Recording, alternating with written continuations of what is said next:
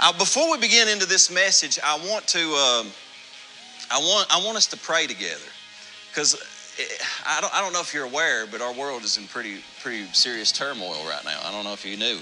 Uh, there was, uh, I mean, who would have expected what we're going through right here in this year? Honestly, you, we're going through the coronavirus. And man, our lives changed drastically. We were hit with something that we've never been hit bef- with before uh, in our generation, for sure.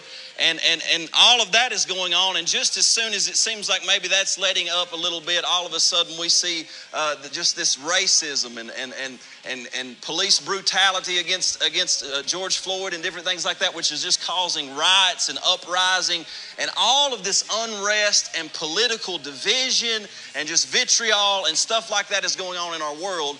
And I think we need to pray about that as a church. We need to be in prayer about these things as a church. So I want us to pray uh, right into that stuff. So if you will, won't you just bow your heads right where you're at? I want us to take a moment and I want to ask the Holy Spirit to search our hearts. And I want us as a church to pray into a lot of these things that are going on.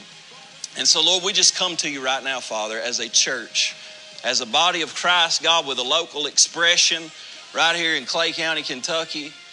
And Lord, we, we when it comes to things like this, I'm telling you honestly, I, I, don't know about the rest of the people in the world, but sometimes I feel overwhelmed. I feel helpless. I feel like I don't have the answers. And I don't. But God, we know that you do have the answers. And Lord Jesus, we know just as we sung in that song a minute ago that you have already won the victory. You've already paid the price. You've already done the work for there to be peace, for there to be love, for there to be unity released. But it comes when we acknowledge you, Lord Jesus, as Lord of all.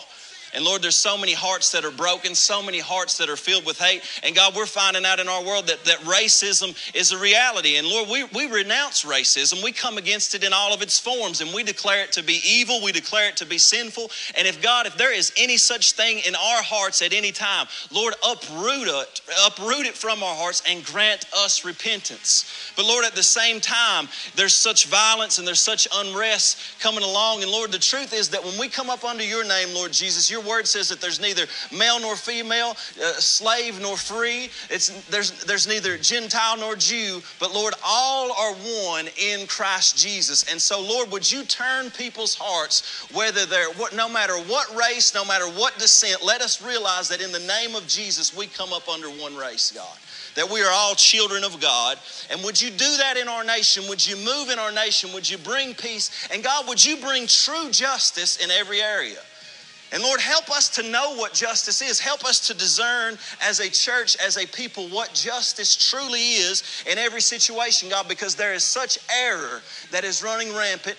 And there are so many different waves of untruth, and sometimes it's hard to get through the clutter and the mess. But Lord, would you help us to discern what is truth? And Lord, would you help us to love all people, to fight for the needy, to fight for the fatherless, to fight for the oppressed, because that's what you have called us to do, Lord Jesus. And you've called us to be a light in the midst of this darkness. Lord, we pray for our law enforcement officers. Lord, we've had one of our very own, Jeff Kelsey's been sent to a place where there's a lot of, lot of protesting going on, and has been there this week. Logan Wolf, God, we've got people that we love right in the middle of these riots, Lord, and there's, there's violence going on, and we pray for their protection. We pray for the protection of all people. And Lord, pray, God, we pray that we would learn to honor all people. And so, Lord, these are just things that are very nuanced, things that we don't fully understand, but we trust that Holy Spirit, you can, you can do something in our hearts and in our midst to begin to move. And Lord, I feel like, I just want you to keep praying with me. Lord, I feel that Holy Spirit, you're up to something. Lord, you're bringing darkness to the surface in our nation so that we can repent. And Lord, repentance always precedes a true move of God. So, right now in our own hearts, Lord, we may not be able to do anything on a national scale, but God, we can start with our own hearts. And so, Lord, if there's any wicked way in us, expose it, Lord, and help us. Give us the grace to turn, to turn from those things, to turn from any wicked way that is in our heart, Lord, and help us to love, help us to see others that are broken, help us to understand, help us to listen to others. And Lord Jesus, help us to love at all costs. And we want you to get down in the roots of our hearts, Lord and help us to turn to you and for you to lead us. And we ask it in Jesus' name. Amen. Amen. Look at your neighbor right quick and just tell him, I sure do love you. Sure do love you all. So, last week we talked about Pentecost. We talked about the outpouring of the Holy Spirit. We talked about how without the outpouring of the Holy Spirit in our lives, we can't, we're not going to have the power to accomplish what God has given us to accomplish. And we need that power of the Holy Spirit at work in our lives. And right now, God, I believe, is calling a nation, calling the world to repentance, to realize that things are being shaken and it's time to turn to Him. And I believe if we can get to the place where we truly will turn to Him, that we're going to experience a, a true outpouring of the Holy Spirit that turns people's hearts and lives around and we see salvation come, but it begins with us. But see, one of the things that we overlook a lot of times when we look at Pentecost or we talk about an outpouring of the Holy Spirit, we overlook what always precedes that. One is repentance, but the one that I want to speak to you specifically about this morning is prayer. Prayer. And I, I, tell you, I've been, it's like the Lord has been laying on my heart and He's just been saying, Clay, the church is not equipped for the things that are going on in the world today. The church is just not equipped. They're just not ready. That, that in, in, our current spiritual state, there are things that are coming upon the world that we're just not going to be ready for. We're going to be overwhelmed by if we are not equipped. And if we do not learn how to pray as a people, we are not going to be prepared for what is coming and the challenges that we are going to face as a Christian people. Because, man, there are so many different ideologies and so many different pressures that are coming. I don't know if, if, maybe it's because I have to get up and speak before people, but I have felt such such immense pressure on me over the past three weeks. I mean, it's like I just feel it in my mind. I told my wife, I'm just like, you know, all the stuff going on. I sometimes I've got to unplug from any media, any social media, because I just feel this immense amount of pressure. And it's really leading you into a direction. It's trying to form you to think a certain way, whether it's a godly way or not. And sometimes it gets mixed up. And you can even begin to conf- confuse godly mindsets for worldly mindsets. Anybody amen me on that? And so we have to pray that the Holy Spirit would help us to discern this and that we would get a conviction about truly praying for our church, for the people around us, and praying for our nation and the situations that we're facing. We got to get a conviction about prayer and not treat it as a as an, a flippant thing that we can be passive in. We got to ask the Lord, Lord, burn something in our hearts where we have a conviction for prayer. And so the title of my message this morning is So That You May Pray. And it comes from this verse here in 1 Peter 4 7. I'm going to, here's what I'm going to do I'm going to read this verse and I'm going to break down this verse throughout the sermon, which I'm going to read a lot more verses as I always tend to do. But this is the one verse that I'm going to hang on to throughout the entire sermon. And here it is 1 Peter 4 7 The end of all things is near. Therefore, be alert and of sober mind so that you may pray. Let me read it one more time. The end of all things is near. Therefore, be alert and of sober mind so that you may pray. Now, this was written to a church in the Roman Empire by a man named Peter, who you know throughout the scriptures. He writes this letter to the church, and they are going through intense crisis. At that current time, they were being persecuted. There was a lot of crazy things going on in the world. They were being challenged in ways that they had never been challenged before. And Peter is trying to write them to give them specific principles on how you're going to deal with this crisis, how you're going to get through the crises that are going on in your world. And see, he gets to this point and he's saying, when you're dealing with all of these crises in the world and you're facing all of these difficulties and all these challenges, he's trying to reorient them to what is most important. Because here's the problem when we're dealing with so many crazy things going on in our world around us, the tendency is to get our eyes off of what matters the most and to become distracted. And the first thing that he's saying is, I know that there's a lot of different challenges going on in the world, but never let that get your mind off of the most important challenge because the most important crisis that we are facing, he says, is an eternal crisis. It's not an economic crisis, even though that's an issue. Our economy is, is, is struggling. We're dealing with difficult things, and people are wondering where their money is going to come from in the future. They're wondering about their business, and we should not make that a small thing. Uh, but, but it's not, it's not a, a health issue either. Now, it's not that we shouldn't worry about people's health. We should be safe. We should try to pray for God's for protection on these issues, but our greatest issue is not a temporary health crisis. Amen. Our greatest issue is, is not even the violence issue or the racist issue. Even those, those are issues which need to be dealt with. But the greatest issue, and at the root of all of these things, is an eternal issue. It's a God crisis. It's a God crisis, and we have to understand that at the root of all of these things is this lack of God and understanding. And here's what I want you to understand is all of the things that are happening in our world right now, they should work to awaken you to the reality of the God crisis. And this is what Peter is saying. He's saying if you look at everything in the world, you could just go ahead and stamp on it. Guess what, guys? That is a reality that is telling you the end of all things is near. And I'm preaching this morning, I feel like I should have brought one of them big signs up, you know, and grew a beard out this long and the end is near. And when you, when you start to preach that stuff, people think that you might be a little bit strange. But see, we are dealing with an eternal crisis, and we have to get focused on the fact that Jesus is returning to restore things. When we say the end of all things is near, people are like, man, I don't want to hear that stuff. I got a life to live. I'm trying to live my best life now. I don't want to hear about the end is near. But when you are a Christian, there's something that changes in your heart where you realize that this world is truly not your home. The way that things are are not how they are supposed to be that Jesus Christ is coming, and when He returns, He's going to establish a kingdom where every race, every tribe, every language are one, and all worship under the name of Jesus. And that is what we are striving for here now on the planet while we have time. We seek that now. We seek to demonstrate that kingdom now. But see, we know that there is an evil one that is at work and he is working hard against that. He's working hard to divide the church, to destroy the church, to keep the church from doing that. And, and he's fighting. But when it comes to this, when it comes to this reality of the fact that all things are moving toward an eternal judgment, you realize that. All things are moving toward a moment when all will face Jesus and all will be judged, but nobody likes to talk about that anymore.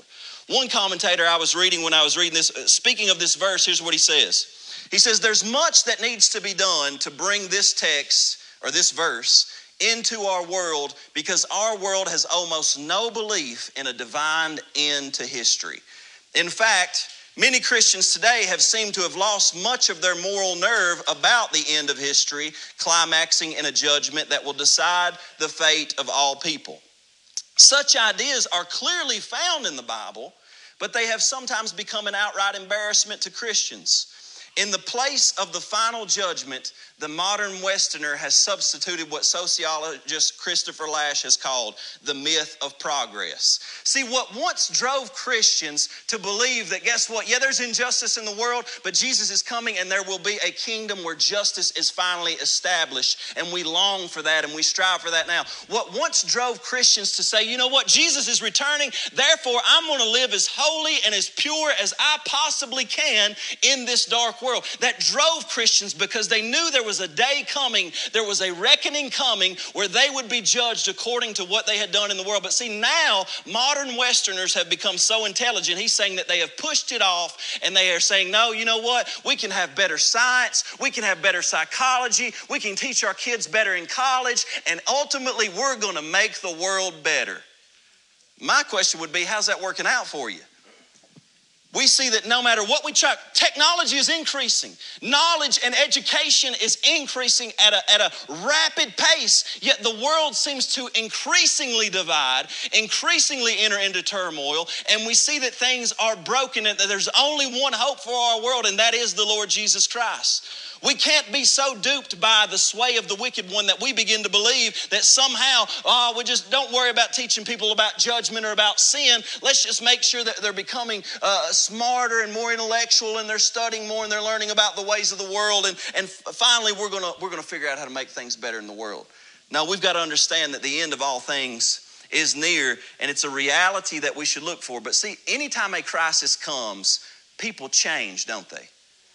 Any, like right now, how, how much did we just change?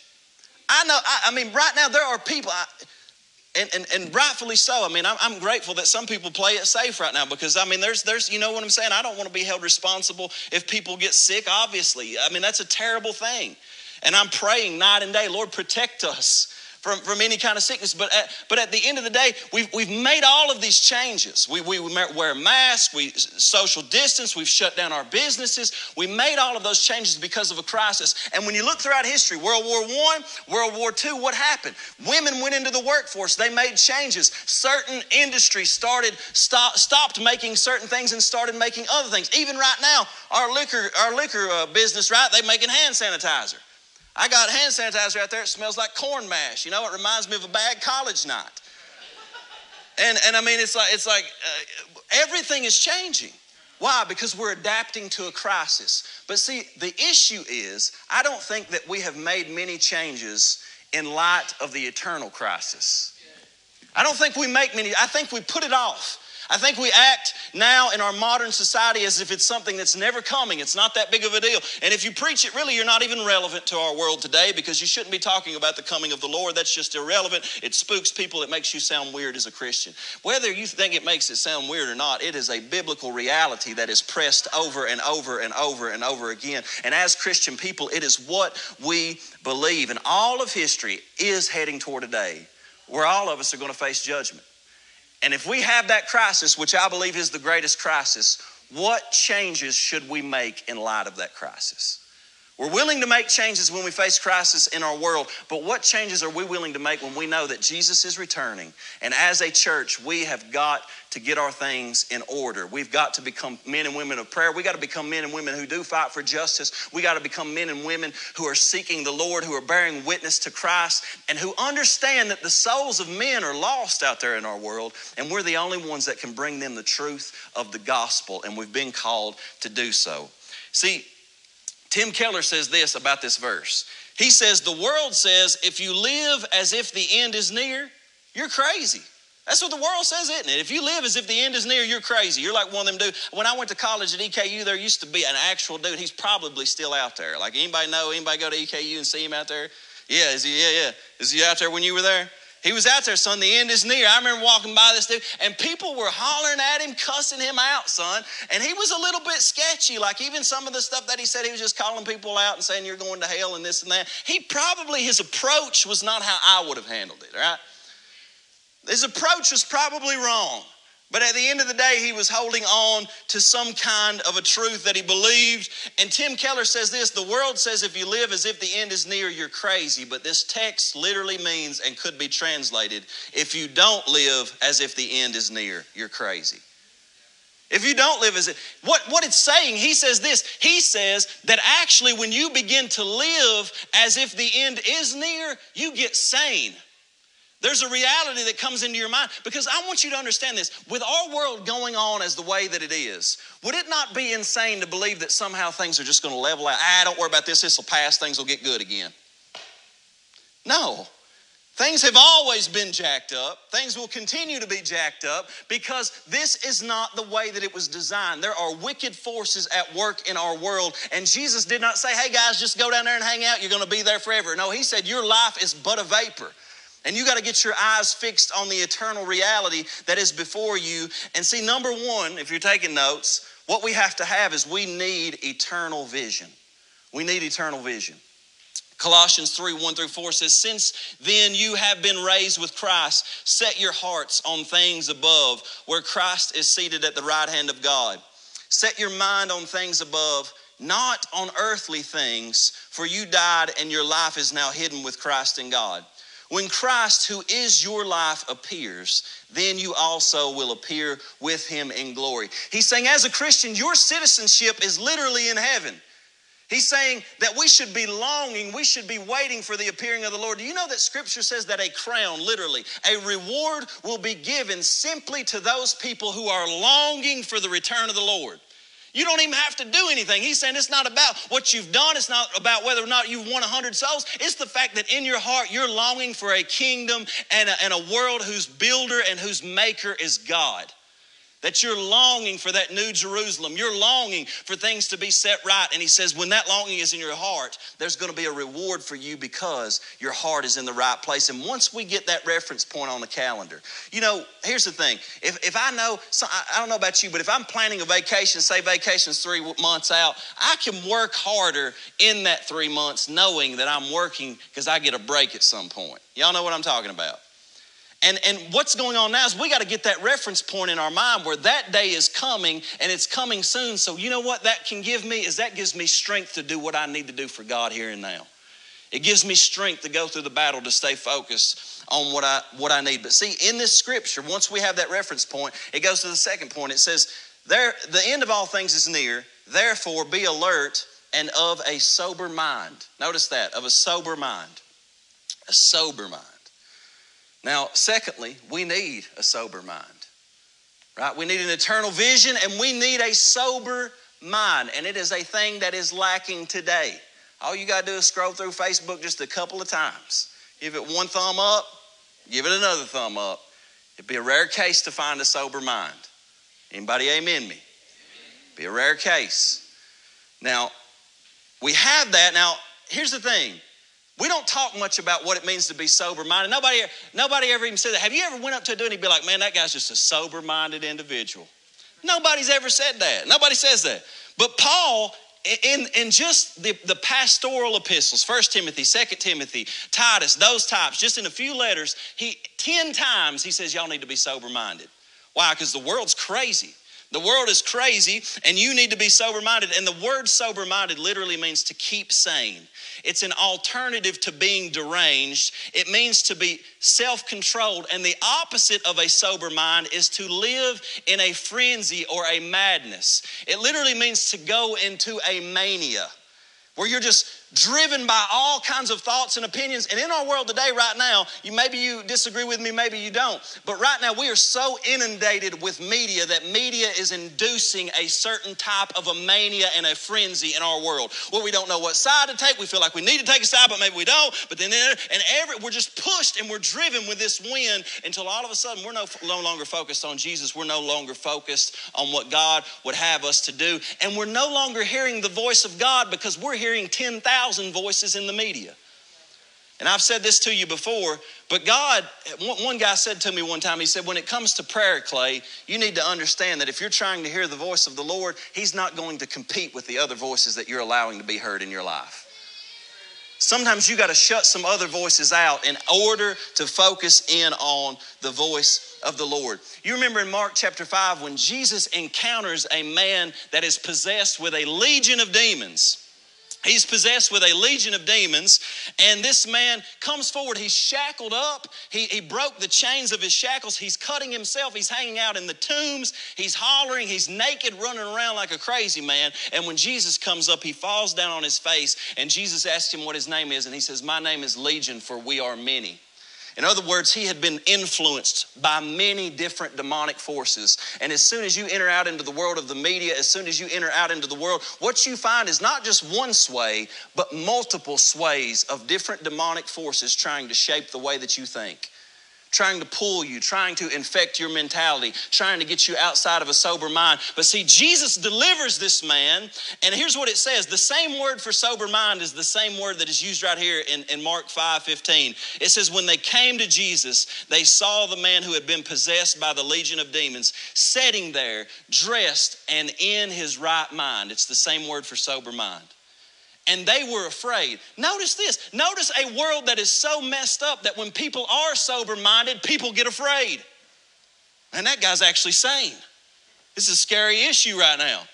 Every, the world has gone so crazy that it's an unusual thing to see somebody with a sober, rational, calm, peaceful mind who has the answers and who has the solutions. And God is trying to say, we don't want you to be pulled by all of these forces, but I want you to find be found at the feet of Jesus, waiting for instructions, waiting for directions and in your right mind. Amen. That's where we need to be right now. We need to be at the feet of Jesus, waiting for instructions and in our right mind. Now, there's a lot of things, there's a lot of mindsets that are opposed to a sober mind. I just want to run through a few real quick. I was thinking about this because I was thinking, Lord, what kind of mindsets have I had just recently, just over the last little bit? And, and these, these came to me. And the first one is the anxious mind. We are an anxiety filled people where we're worried constantly about what can happen. Of course, Jesus told us to not worry about tomorrow, right? Because tomorrow's got enough trouble for itself. He says, don't worry about those things. But nevertheless, with all of the things going on in our world, we become overwhelmed with anxiety, overwhelmed with fear. And Jesus is saying that's not the mind to have. Secondly, there's the distracted mind. The distracted mind is the mind that is caught up in the urgent and the sensational. Whatever the latest this is, whatever the latest that is, you get caught up in whatever's going on. The newest trend, son, you're after it for five minutes wide open, and then another trend hits and you shake off to that. You're distracted and you can you're focused on everything except what the Lord is saying to you. The distracted mind. Thirdly, you have the selfish mind. Now, this is the mind that is only preoccupied with what matters to me. Look, if it's not me, if it doesn't affect me personally, then I ain't that worried about it. All I care about is what is best for me in this moment. I ain't looking out for nobody else. It's all about me. And sometimes I get a little bit of a selfish mind. Anybody amen me? Right? And fourthly, there's a complacent mind, and that's just like, you know what? It's whatever. I don't have a dog in that fight. I don't care. Just whatever comes along, I'm good to go with it. I don't really care. And, and then lastly, there's a cynical mind, and this is where you just look at everything and there's a condescension, there's a sarcasm. There are people that I talk about. Look, and here's what I'll say about the church the church really does not do, even, even City of Hope Church, man, we fall short in what God has called us to do. But that doesn't mean that what we're doing is not good. That doesn't mean that we're not striving to follow Jesus, but see, the condescending, the cynical mind looks at it and sees all the negative that's going on and sees no good at work. And here's what I'll tell you that even in the craziness that's going on in our world, what I'm seeing is God breaking through in the midst of it. I'm seeing there's being reconciliation, there is healing that is coming, there's radical forgiveness that is being released, and God is moving in people's hearts. And we have to be people that see that light that's breaking through in the midst of the darkness. But see, you can have all all of these mindsets, but the biblical mind is not to be intoxicated with any of these things, but to have a sober mind. 1 Thessalonians 5, verse 4 through 8 says, But you, brothers and sisters, are not in darkness, so that this day should surprise you like a thief, like a thief. You are all children of the light and children of the day. We do not belong to the night or to the darkness. So then, let us not be like others who are asleep, but let us be awake and sober. For those who sleep, sleep at night, and those who get drunk, get drunk at night. But since we belong to the day, let us be sober, putting on faith and love as a breastplate and the hope of salvation as a helmet. There was a book uh, by this guy named Jonathan Haidt. He wrote a book called The Coddling of the American Mind. And he believed that college students today are being told three great untruths that their feelings are always right. Somebody amen me right there. Let me tell you something just because you feel something don't mean it's the truth, y'all. Just because you feel a certain way does not mean it's the truth. Secondly, they should avoid pain and discomfort. If you avoid pain and discomfort, you are going to not follow God. Thirdly, they should look for faults in others and not in themselves. In other words, our you can always tell when somebody's currently in college. Uh, and the reason being is because I was there not long ago. But when I was in college, son, I was brilliant. You know what I'm talking about? Like my opinion, I learned like three. I went to a I went to a, a class and I took an anthropology class, and I immediately became the most brilliant person on the eastern seaboard. It was an amazing thing. I don't know how it works, but my opinions mattered above all. And it, at that particular time, I had all of the answers. And man, but there's a coddling of the American mind. But let me say this I thought that was so interesting because what I believe is that there is a coddling of the American Christian. Man, there's a coddling of the American Christian. In other words, Jesus is supposed to make your life better. He's supposed to make you happy at all costs. And if to the point where if he doesn't make you happy and give you what you want, then we ha- I've actually heard people say I tried that and it didn't work. What do you mean it didn't work? God's not something that you can put on or take off. It's not something that you test out. God is Lord of all creation, and you're going to go through difficulty in this life, but we choose to serve Him and love Him because knowing Him is greater than any circumstance that I will face in this life. knowing Him. But there is a coddling of the American Christian, even to the point that when bad things happen, we teach you ain't got no faith. If you had enough faith, you'd get a better car or you'd have more money. That is garbage, friends. Amen. But we coddle the American Christian and we work through these issues People say, how do, you, how do you talk to people, Clay, when their lives aren't good? Who cares if your life is good or not? Your soul is infected with sin, and you need to repent and know Jesus, whether your life's good or not. It's not about whether you like, the issue of being a Christian is not about Him making your life. You may become a Christian, your life might get worse. For most people throughout history, it did. You realize that. Most people throughout history, when they became Christians, they entered into persecution. It was never about making your life better, but we have coddled the American Christian. And in other words, we have robbed them of what Peter is saying that they are to have a sober mind, and we have given them a mindset where when challenges come, they're not going to be ready to face them. 1 Peter 4 7, it says, The end of all things is near, therefore be alert. So, the end of all things is near. We dealt with the sober mind. We got to have an eternal vision. We got to have a sober mind. But thirdly, we need to be alert. We need to be alert. Now, it's interesting to me that Peter wrote this because Peter was a man who had a lot of regrets. Would you agree? Peter denied the Lord Jesus three times. Peter had a lot of regrets, but if you notice the way that he reads, I'm going to say that one of his greatest regrets, and I was talking, I was talking to Takita about this a couple of weeks ago in one of our questions, but one of the greatest regrets that Peter had, I believe, is that in the Garden of Gethsemane, when his, when his friend Jesus was at his most at his darkest moment while he was praying sweating great drops of blood crying out to the father he told them he said guys peter james john would you watch with me one hour would you stay awake would you just pray with me one hour and he falls asleep and Jesus is over there crying out to God, sweating great drops of blood. He comes back to him. He says, Guys, wake up. Would you just watch with me one hour? Just pray with me. And yet they fell back asleep over and over again. And I believe Peter, he thinks back on that, he reflects on that, and he thinks to himself over and over again, man, if I'd only stayed awake during that time. And he starts to try to teach his own disciples, the people that are following Jesus in his midst. He's saying, guys, listen, you got to understand, you have got to be alert. You got to stay awake. You've got to be alert. Let, let, me just show you in scripture how often this is. And this isn't even all the ones I came up with. I had to cut some back. Matthew 24 42. Therefore, keep watch to keep watch means to stay awake, to be watchful, to be paying attention. Keep watch because you do not know on what day your Lord will come. Matthew 26, 41. Watch and pray so that you will not fall into temptation. The spirit is willing, but the flesh is weak.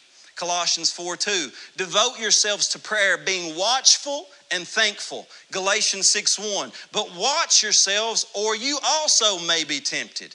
1 Timothy 4:16 Watch your life and doctrine closely. Persevere in them because if you do you will save both yourself and your hearers. 2 John 8 Watch out that you do not lose what we have worked for but that you may be rewarded fully. Romans 13:11 And do this understanding the present time. The hour has already come for you to wake up from your slumber because our salvation is nearer now than when we first believed. And I'm going to finish with this one Ephesians 5 14. This is why it is said, Wake up, sleeper, rise from the dead, and Christ will shine on you. Be very careful then how you live, not as unwise but is wise, making the most of your time because the days are evil. Therefore, do not be foolish, but understand what the Lord's will is. Do not get drunk on wine, which leads to debauchery. Instead, be filled with the Spirit. He's saying you have got to stay awake. You've got to be alert. You've got to be watchful. You've got to pay attention. You can't allow yourself to get sleepy because I'm telling you, folks, there is a spirit at work in our world that is not only at work to deceive us, but to slowly lull us to sleep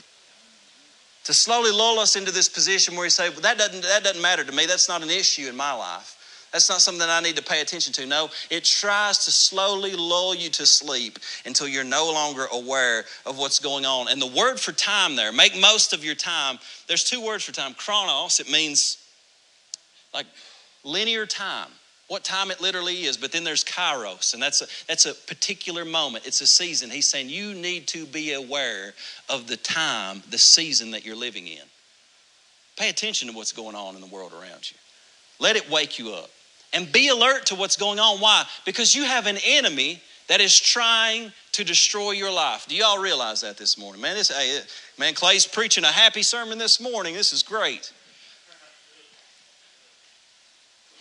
Here's the thing in my own life, it's just like the Lord, the Lord has been pressing on me, Clay, you're getting, you're falling asleep in some areas. You need to be alert of how the enemy is even trying to attack you and, and how he's trying to infiltrate your life and how he's trying to get you off of track because he wants to destroy us. And God calls us to act as watchmen to say, hey guys, wake up. Don't you see this happening? Don't you see division coming into the church? Don't you see this sin creeping into the church slowly but surely? And if we don't pay attention to it, it will infect us and it will destroy us. We got to be watchmen. We have to pay attention to what's going on. In Nehemiah, it reminds me of the book of Nehemiah because they're trying to rebuild the walls around Jerusalem. And as they're building, it says in, chapter 4, verse 7 through 9, it says, But when Sanballat, Tobiah, Tobiah, the Arabs, the Ammonites, and the people of Ashdod heard that the repairs to Jerusalem's walls had gone ahead and that the gaps were being closed, they were very angry. When you start to close the gaps, when you start to pray, when you start to speak out, when you start to begin to live for God, guess what? The enemy gets very angry. And it says they all plotted together to come and fight against Jerusalem and stir up trouble against it. Verse 9, but we prayed to our God and posted a guard day and night to meet this threat. They built, they prayed, and they watched. We need to be a church that right now is currently building the body of Christ, building the kingdom of God, that is praying and that is watching and being alert for one another. Amen. And that's what's going on. Now, this, this, is going to be a little bit sensational, but every now and then I like to put a little something sensational just to freak everybody out. But I was reading this book by Derek Prince called Blessings and Cursings.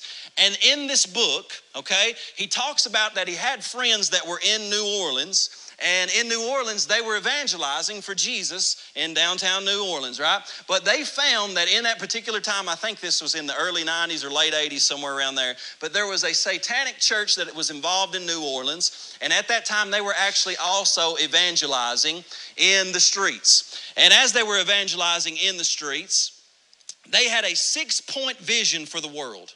Hear me? They had a six point vision for the world. Here's what their satanic vision was for the world as they're trying to win people over. Number one, that the Antichrist would manifest himself soon. Now, I want you to understand that this was essentially their prayer list. They were praying and fasting for these things. They said that the Antichrist would manifest himself soon. Number two, that ministers, leaders, and missionaries would fall. Number three, that ministries and works of God would be destroyed.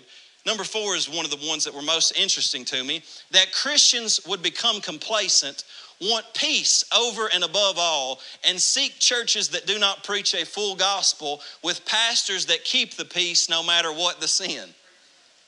Number five, that Christians would cease their fasting and prayer. Number six, that the gifts of the Holy Spirit would be ignored. Now, I know that does sound a little bit sensational, but here's what I'm trying to say is that this is the enemy's goal for your life. And are you alert to it? Are you aware? That, that's all I'm trying to say. Are you aware that as a Christian, we are not simply coming to gather together every Sunday morning to get feel better about ourselves and be a part of a community? That is a great aspect of what we do. But we are doing something that is so much more than that, and we must be alert of the enemy's plans for our lives. We've got to pray, we've got to fast, we got to have a prayer list and a vision for the world that contradicts what the evil, uh, the evil one is at work doing in our lives. And man, we need to pray in this hour, Lord, give me a a heart for people's eternities. Amen. Give me a heart for people's eternity. Help me to see that. Help me to think about that. Because, I mean, I'm worried about people's temporary health, but I should not be as worried about your temporary health as I am where you go when you die. Because every one of us are going to die if we're not transformed in a moment in the twinkling of an eye at the return of the Lord, every one of us are going to face that. See, we need to pray that the Lord would do that. And see, Satan is trying is seeking to divide the church. I bet you if you were to get a room, a, a bunch of demons together and put them in a room and sit down with them and say, hey, hey, fellas, Tell me some ways you're going to mess with the church. I bet one demon would say, You know what I'm going to do right now? I'm going to put politics right in the middle of the church and watch them self implode. He's trying to bring divide. You got, you got to shake off Republican or Democrat or liberal or conservative or black or white, and you got to say, I am a child of God. I'm a child of God first and foremost. And I'm not going to allow the world to sway me into, to, into some position or some side that, that is antichrist, that is ungodly, that won't stand for the truth. I need to hear what the Lord is saying in this hour. And so we need to make adjustments, right? We need to be alert. We need to have a sober mind. We need to make adjustments accordingly. And here's the last part, and it's the proactive part, right? He said, The end of all things is near. Therefore, be alert and of a sober mind so that you may pray. And number four is you need to pray. You know, when I read this verse, that, like verses like that in the Bible, I don't know if you're like me, but sometimes I'm just reading the Bible and the short little verses that seem like they're kind of monotonous, I just sort of skip over them sometimes. But do you see that this single verse has so much to be said right in the middle? Just one verse. There's so much to be said. And he's saying, you need to realize that eternity is near, one. You need to be alert of what the enemy is doing. You need to have a sober mind. Why? so that you can do one of the most important things, if not the most important thing you can do as a Christian pray. And I believe that the church somehow has adopted a mentality where they treat prayer as if it's not very important at all. It is a secondary thing that becomes passive in our lives. I mean, I'm not trying to make anybody feel bad here this morning, but what if we were to take a, a, a role of like even what we were praying this week and how much we were praying and what was going on, whether or not we, we were even moved by what's going on in our world, to take a moment to pray about it, it would probably be pretty low. Would y'all agree with me? But that's why God put good people like me to rebuke me in the spirit and then come up and say, hey, y'all, we need to pray. Amen. Because He loves His people, doesn't He?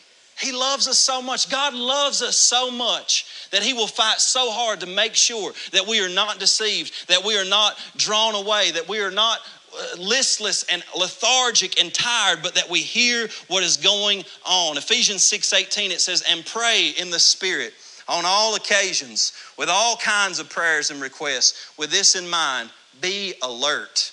And always keep on praying for all the Lord's people. You need to be praying for somebody this week, y'all. You need to be in prayer for somebody. You need to be in prayer for your brothers and sisters, and you need to be in prayer for our nation. We have the ability to change things through prayer. Colossians 4 2. Devote yourselves to prayer, being watchful and thankful. Now, see, there was one commentator that said concerning 1 Peter 4 7, he said, This is him basic, Peter saying that if y'all are not intentional and if you're not very careful, he said, most people end up treating prayer as if it's just, it's not that important until a crisis hits. And that crisis has to be one that it directly affects them, or they ain't praying nothing.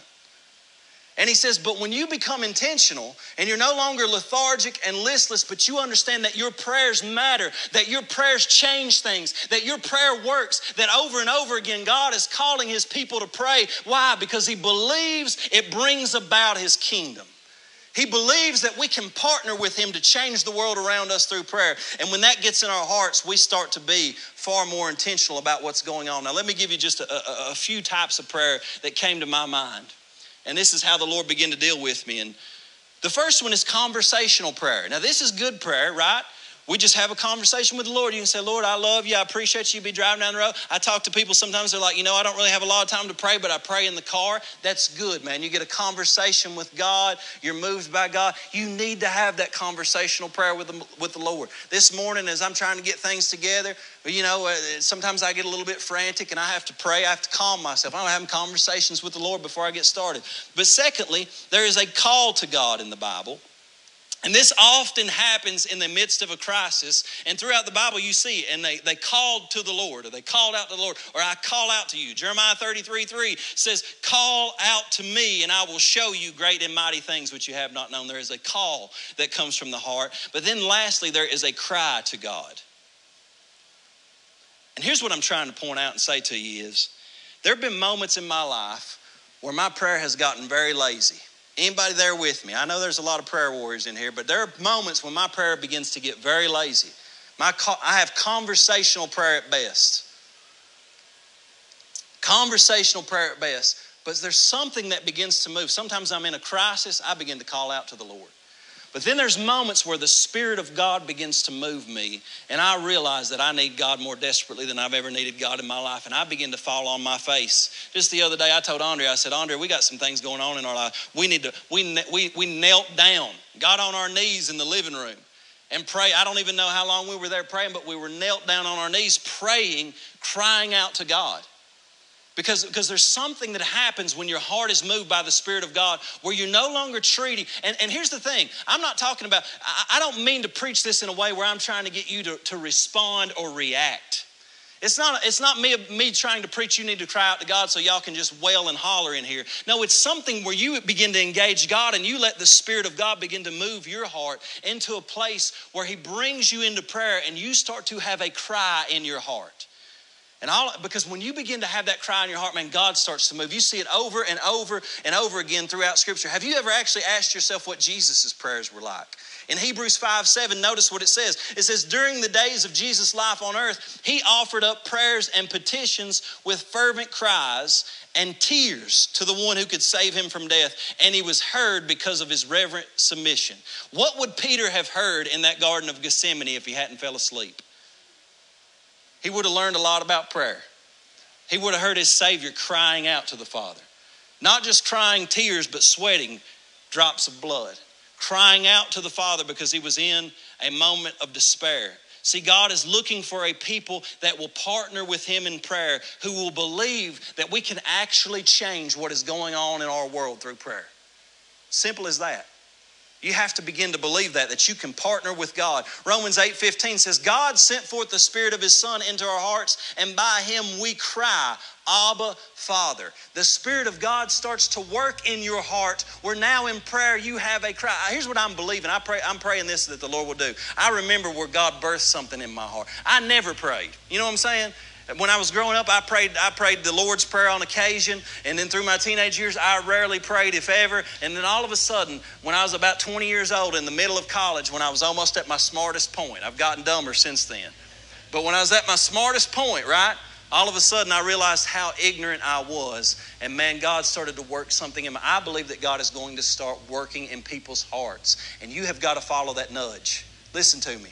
You got to follow that nudge. I remember when I would be driving down the road and the Lord would nudge me and say, Go home, close the door, get down on your face and pray.